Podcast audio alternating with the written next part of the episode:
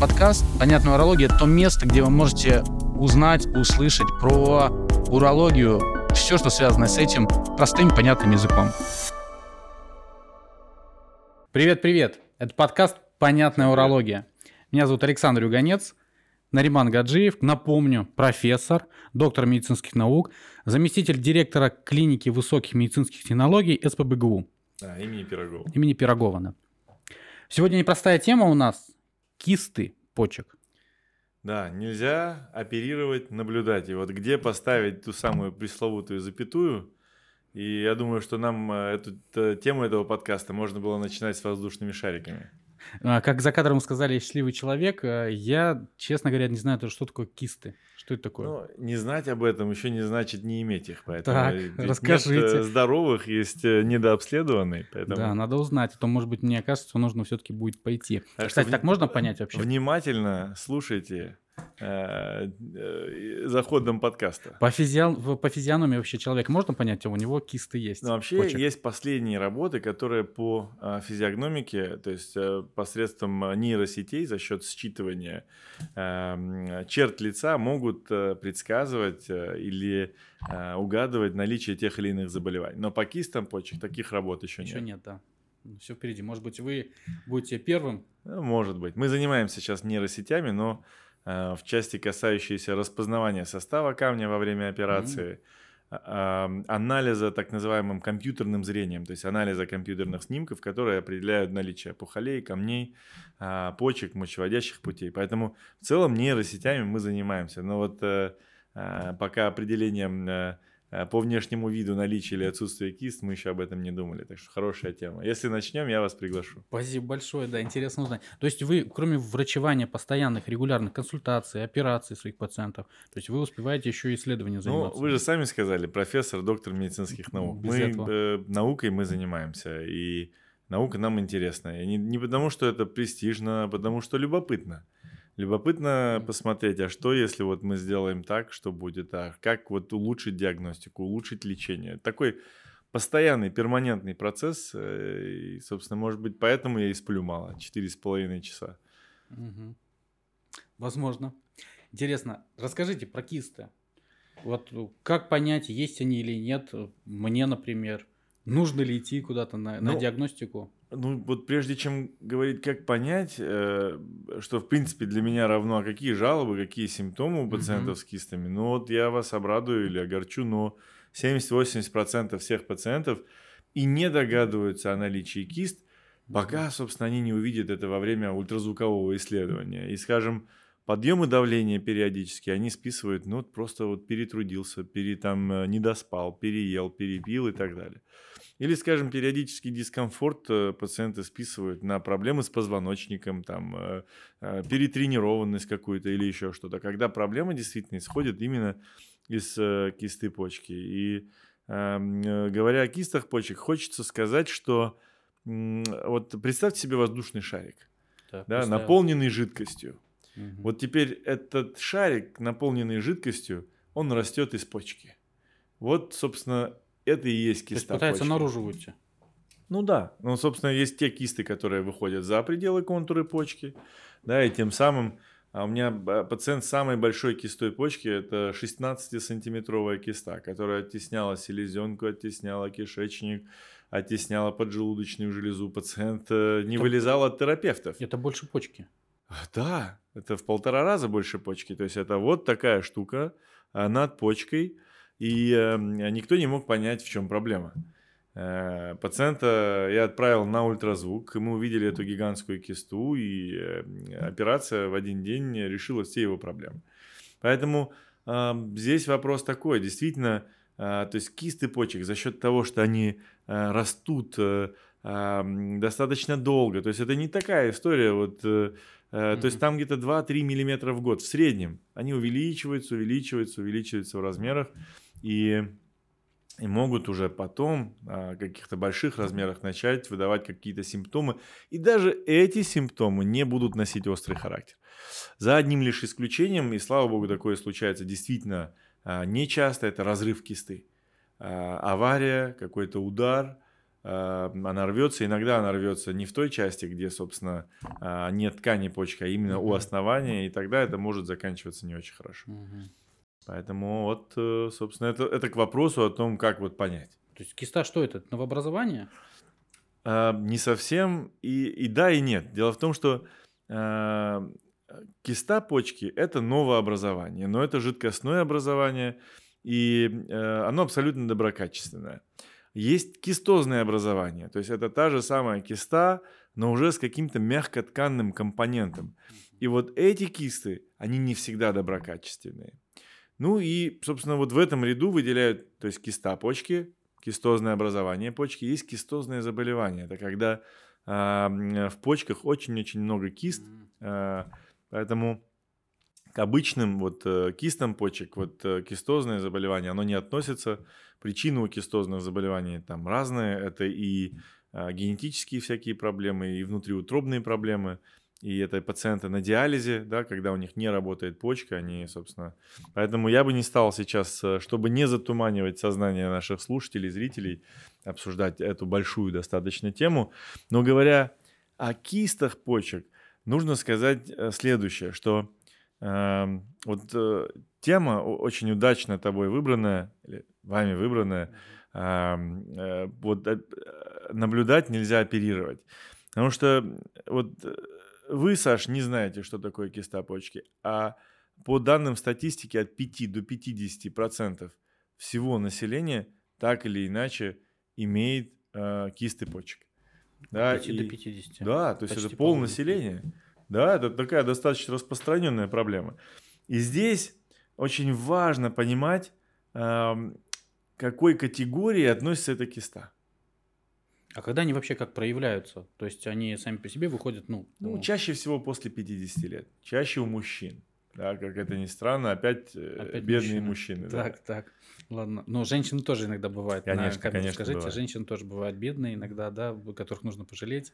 Да? Женщины да. это лучшая половина человечества, и их надо всегда жалеть. Так, ну вернемся к мужчинам. Да. А, за 50, а вот а тогда. Нет, нет, мы не возвращаемся к мужчинам, мы возвращаемся к пациентам Пациенты. Да. Просто так получилось, что, бывают, да. Да, угу. что у мужчин эта проблема бывает чуть чаще. Хорошо. А, чуть чаще. Симптомы, симптомы а, какие могут э, проявляться? Первое это боль в боку. Так. Да, которые пациенты иногда считают э, мышечной болью или болью, связанной угу. с позвоночником. Это подъем давления, который иногда пациенты э, видят как э, какую-то проблему естественную, которая ну, случается с возрастом. Даже, типа устал или еще да, переработал. Да, да, да, да. Угу. А, примесь крови в моче редко достаточно.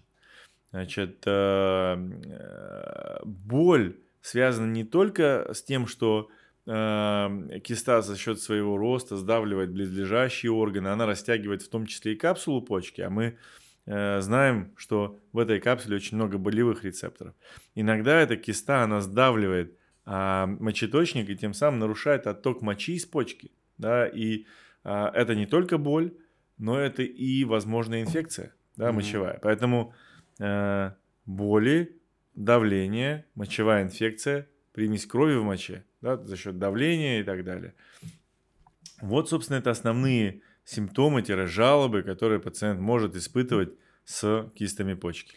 Но любой вообще поход к урологу, он подразумевает, а, то есть сначала а, там, сдачу анализов, то есть какую-то подготовку перед этим приемом, или прям напрямую можно найти уролога уже и приходить к нему с жалобами? Ну, если вы идете вот просто, чтобы вот какие-то боли там в пояснице. Лучше к терапевту. Ну, либо терапевт, либо уролог, у которого есть возможность э, во время приема выполнения а, УЗИ почек, УЗИ мочевого пузыря. У нас а, каждый прием, если при необходимости пациент получает это исследование прямо во время консультации. И во время этого исследования мы видим, да, то есть э, выявить э, кисты почек можно достаточно а, уверенно, но проблема в том, что во время УЗИ почек мы не увидим, есть ли в этих кистах мягкотканный компонент, накапливает ли он контраст, ибо накопление контраста равно наличию в, ней, а, в них сосудов. А наличие сосудов – это уже не очень хороший критерий. Раз суперконтраст говорите, э, я уже знаю, вы тогда рассказывали, да? Расскажите для тех, кто сейчас слушает, смотрит, но не знает, что такое контраст. Контрастное вещество это то вещество, которое э, э, дает дополнительную информацию, при этом проходя через кровеносные сосуды, выделяясь через ткань почки в полостную систему. То есть мы можем видеть, а, наличие сосудов, б, мы можем видеть форму полостной системы.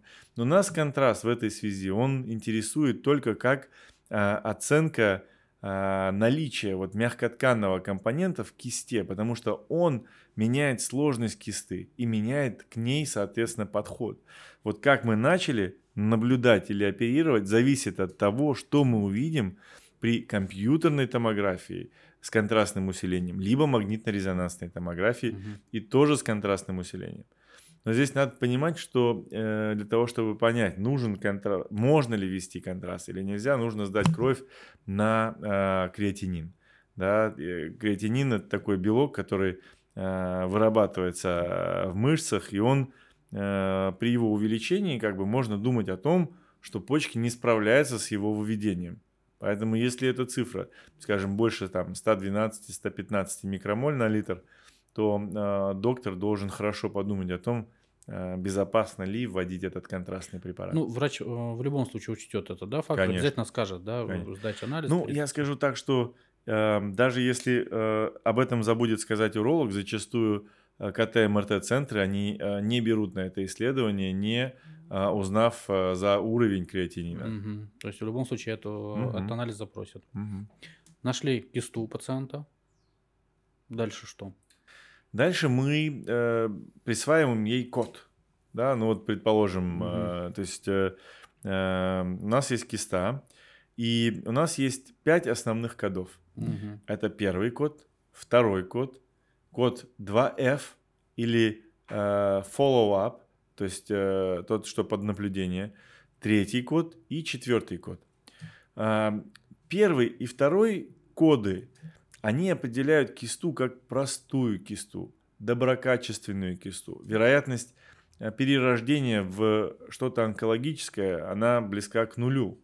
И этим пациентам достаточно выполнения УЗИ там, раз в 5 лет. Мы знаем примерно, такие кисты растут 2-3 мм в год. Это такая достаточно медленно растущая история.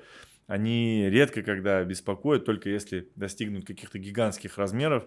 И на мое удивление, Зачастую коллеги рекомендуют выполнять удаление этих кис при размерах там 4-5 сантиметров. То есть какой-то берут э, э, размер, после которого нужно оперировать. Но нет таких размеров. То есть мы оцениваем каждую кисту э, индивидуально. Если... То есть размеры вообще не решающие. Абсолютно. Да, У меня есть пациенты, которые с кистами 8 сантиметров, они живут, э, они у нижнего полюса никак не мешают жизни вообще и будут и дальше жить и добра наживать. Угу. Поэтому, то есть хирургия не самоцель. Э, важно, чтобы э, не выполнить э, ненужную операцию. Поэтому здесь, вот продолжая градуировку этих кодов и расставление этих кодов, вот первый и второй код забыли УЗИ раз в 5 лет, эти кисты с тонкими стенками, там они, то есть уролог или радио, специалист КТ МРТ диагностики на своем заключении должен написать, а уролог, который получит этого пациента, должен посмотреть эти снимки, подтвердить эти результаты. И если их мнения сошлись, то те кисты, которые имеют один-два кода, они не оперируются, а, они не имеют злокачественного потенциала, их просто за ними наблюдаем. И как в заключении-то написано будет? Она будет написана киста, дальше классификация, босняк, Угу. Это профессор э, из Нью-Йоркского университета. Угу. И э, дальше цифра. Один или два или там 2F, 2F. и так далее. Угу. То есть все, мы закончили с кистами почек с простыми 1 и 2. Все, что имеет 2F, 3 и 4 это кистозные образования. И 2F мы тоже будем наблюдать. Да? И наблюдать будем следующим образом. УЗИ почки через 6 месяцев, через 12 месяцев, ежегодно до 5 лет. И если мы увидим, что кисты 2F, киста 2F не меняется, не прогрессирует, то мы угу. снимаем пациента с наблюдения. Все. То есть 5 лет максимум наблюдения. 5 лет. Угу. 5 лет.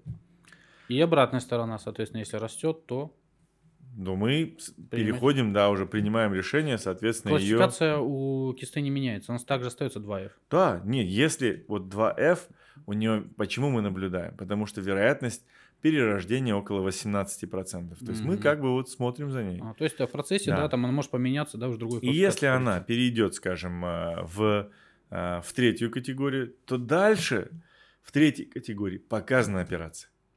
Только если у 1 и 2 и 2F операция заключается в том, что мы иссекаем часть стенок, которые за почкой, для того, чтобы она опорожнилась. То есть мы забираем содержимое, потом угу. подкладываем туда клетчаточку, все ушиваем.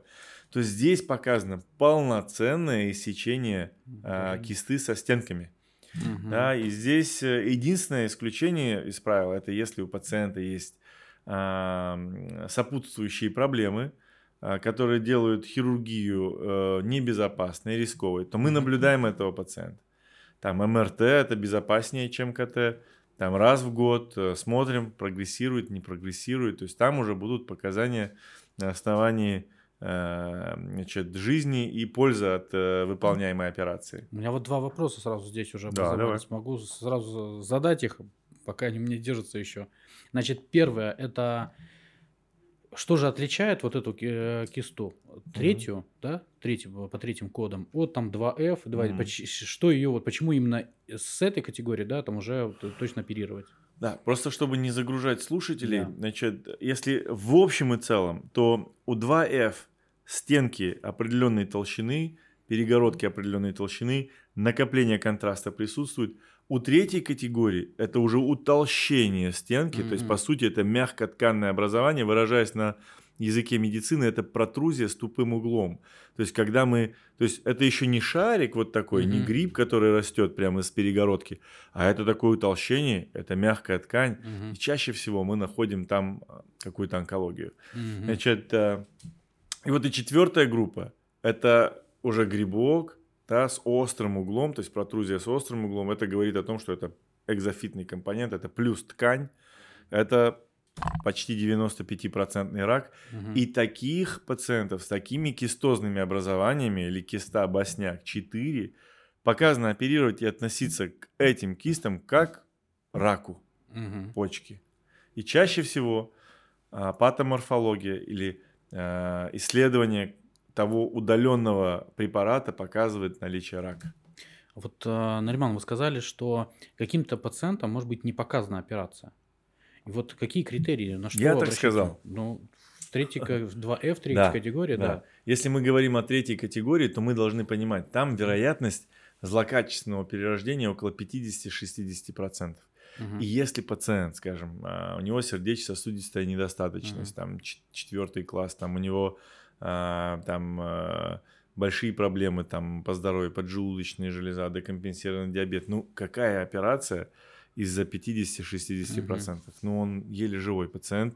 Угу. Естественно, ему надо приводить себя в порядок. И мы, естественно, мы не пропускаем, потому что рак почки, он может метастазировать и так далее. Поэтому мы смотрим. И если вдруг она поведет себя как-то агрессивно, тогда мы, естественно, будем ставить э, вопрос оперативного лечения на выносить на консилиум. То есть мы будем собирать анестезиологов, мы будем собирать профильных специалистов по тем сопутствующим проблемам. Мы будем говорить о том, как страшно вот иметь такую кисту, босняк 3, что делать и так далее. Если консилиум говорит, ладно, оперируйте, мы подготовим пациента, мы заходим, выполняем операцию. И ведь э, операции наши, они лапароскопические, они э, малоинвазивные, они через маленькие-маленькие проколы. У нас пациенты после удаления э, кисты 1, 2, 2F э, уходят домой либо в день операции, либо на следующий день, без трубок, без ничего. Если это кистозное образование босняк 3-4, э, пациенты уходят через третий, четвертый день домой. То есть как mm-hmm. бы вот что означает малоинвазивная хирургия. Поэтому здесь мы очень взвешенно подходим, работаем, стараться, стараемся работать достаточно аккуратно. А, чтобы не удлинять, э, собственно, этот период э, реконвалесценции или выздоровления. Сказали, уходят прям своими ногами? Да, или это, да, то есть да, прям вообще абсолютно. У нас пациенты, которые работают на удаленке, без физического труда, они на третий, четвертый день могут возвращаться к, своим, э, к своей работе, грубо говоря. Да. А в случае с, с пациентами, у которых вот как раз четвертый код, то есть угу. там сам уролог может принять решение об операции или тоже или всегда консилиум в этом ну, случае? Ну нет, здесь э, уже операция она не обсуждается. Понятно, что если пациент тяжелый э, по сопутствующим проблемам, mm-hmm. никто его... То есть у нас все пациенты абсолютно, даже с простыми кистами, проходят через э, фильтр терапевтов. Э, у всех есть какие-то проблемы, там после 50, ну редкий пациент, э, который абсолютно здоров. Да, mm-hmm. поэтому э, то есть терапевты, эндокринологи, кардиологи так или иначе готовят пациента, и пока мы не получим допуск, э, собственно, никто не пойдет в операционную. Поэтому так. Mm-hmm. Ну, еще, наверное, вот что Саша mm-hmm. хочется сказать. Значит, э, по поводу... То есть мы, э, помимо вот этих кист, о которых мы проговорили, почек, есть те кисты, которые бывают в воротах почки. И вот те воротные кисты, они бывают двух типов. Ворота это вот... Э, Ворот, то есть туда, куда входят сосуды. Угу. Да. И вот они бывают двух типов. Есть Перепельвикальные кисты – это те кисты, которые растут из лимфатических сосудов. Они чаще всего доброкачественные. Не чаще всего, они всегда доброкачественные и практически никогда не вызывают нарушения оттока. А вот парапельвикальные, они как шар в воротах растут, вот они могут нарушать отток мочи. И иногда для э, лечения этих пациентов мы используем эндоскопический метод. То есть мы заходим mm-hmm. гибким инструментом через э, естественные мочевые пути и лазером выпиливаем окошко в этой кисте, она опорожняется в полостную систему и больше не беспокоит. Угу. А так. А что там, кстати, за жидкость а, собирается? По сути, это первичная моча. Это то, что угу. а, проходит процесс фильтрации в почке. То есть, э, по сути, что такое киста? Это каналец почки, который закупорился, и он э, растягивается, растягивается, растягивается. То есть он вместо того, чтобы в канал уйти и в, да, он просто да, он, оно да, да. там собирается как. Да. Угу. Поэтому иногда, вот тем, кстати, возвращаясь к теме тяжелых пациентов, но у которых эта киста все равно мешает жизни, а, есть вариант а, прокола под УЗИ-контролем. То есть мы через кожу прокалываем ее, угу. Забираем содержимое, вводим туда что-нибудь, что обжигает стенки слизистой, и она слипается и тоже может не беспокоить. Но обычно этот метод, он а, неплохо работает, если киста объемом не больше 150 миллилитров. То есть это такие, mm-hmm. ну, не самые большие кисты, ну, 5 на 6 сантиметров где-то, вот, ну, mm-hmm. вот такие. То есть если что-то вот такое, то этот метод, он э, практически не сработает. Mm-hmm. Ну, это то, что вы сейчас раз показываете, мне кажется, это вообще гигантские размеры. Гигантские это да. 10 на 10 на 10, вот это вот такой шар. Это желудок человека, и то, наверное, который поел. Ну да, ну да. Ну, конечно, это очень большие. Я просто себе в процессе диалога, я думаю, ну, не знаю, Маленькие. может быть, там, да, что-то маленькое. Нет, есть и, и мелкие кисты, ну, как бы, они чаще всего э, не представляют. А, ну, то есть, вот как раз вот такие маленькие человек и не замечает, да? То есть, есть и есть, да, а потом вот, когда это возникает уже в такую...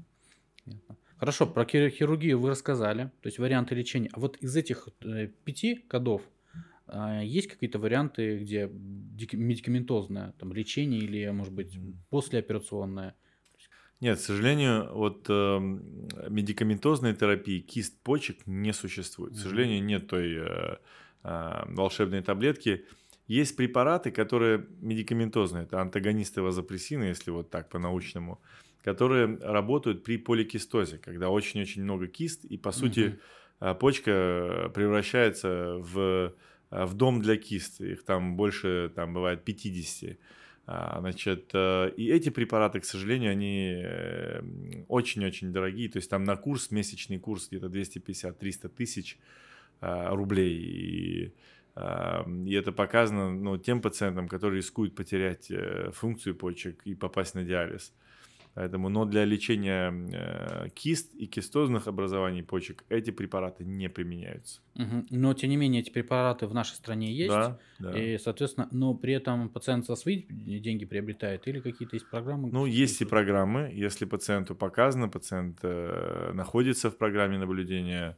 Но еще раз повторюсь, э, вот для лечения кист и кистозных образований эти препараты не используются. Если кому-то будет все-таки недостаточно, где можно еще больше почерпать информации? Все очень просто. А, мы попытались э, командой э, клиники высоких медицинских технологий имени Пирогова СПБГУ попытались собрать все воедино и таким же простым языком донести до наших читателей. И на эту тему у нас есть шикарная книжка «Кисты почек», поэтому ее можно через наш сайт э, заказать, э, либо приходите на приемы, и мы, собственно, раздаем ее на приемах просто mm-hmm. так, для того, чтобы э, пациент э, повышал свой уровень информированности, потому что нет ничего лучше предупрежденного, хорошо информированного пациента. Угу. Хорошо, а, ссылку на сайт мы поставим обязательно, и если вы слушаете подкасты и доступа к ссылке у вас нет, напишите на аккаунт а, Наримана в директ, скажите, нужна книга, как мне ее получить, там можно будет переписки все-таки. Да, я все расскажу, все объясню. Да. Хорошо, Нариман, а, тогда вот подводя итог, какие, может быть, рекомендации вы дали бы своим пациентам? Ну, вообще пациентам. Ну, для наших слушателей я хочу пожелать только одно. Если вы э, самостоятельно, выполнив УЗИ или выполнив его по рекомендации терапевта, уролога, хирурга, увидели в заключении слово киста, обратитесь и найдите специалиста, который занимается кистами почек, для которого э, само это определение ну, не ограничивается каким-то жидкостным образованием. Э, если э, по дообследованию, которое будет рекомендовать этот уролог, вы увидели э, киста Босняк 1-2, выдыхайте. Это абсолютное добро. Если вы увидели 2 F, 3 или 4, э, и вам что-то рекомендовали, обратитесь за вторым мнением э, к специалисту. Мы ведь помним, что здоровье – это наше все. И 7 раз отмерь, один раз отрежь. Угу. Спасибо большое. Спасибо, Нариман, да, за раскрытие этой темы. Мне интересно теперь стало, в итоге-то мне-то что, как, Кистоткисты-то есть, нет, ну, нужно проверяться. Приходите ко мне, я сделаю УЗИ, и будет все и понятно. Уже все понятно. Хорошо, спасибо. Спасибо вам, слушатели, за то, что остались с нами до самого конца этого и выпуска. Зрители. И смотрители, и зрители, да, и слушатели. Если остались какие-то вопросы, если я не все вопросы задал, которые есть и у вас, в том числе, обязательно пишите, задавайте их а, в комментариях подкасту, там, где вы смотрите или слушаете. А, пишите на аккаунт Инстаграм Наримана. Урология Ман. Да. Ну и в описании, в описании это все, конечно будет. же, тоже будет. Спасибо и до новых встреч. Всего доброго. Пока-пока. Пока. -пока. Пока.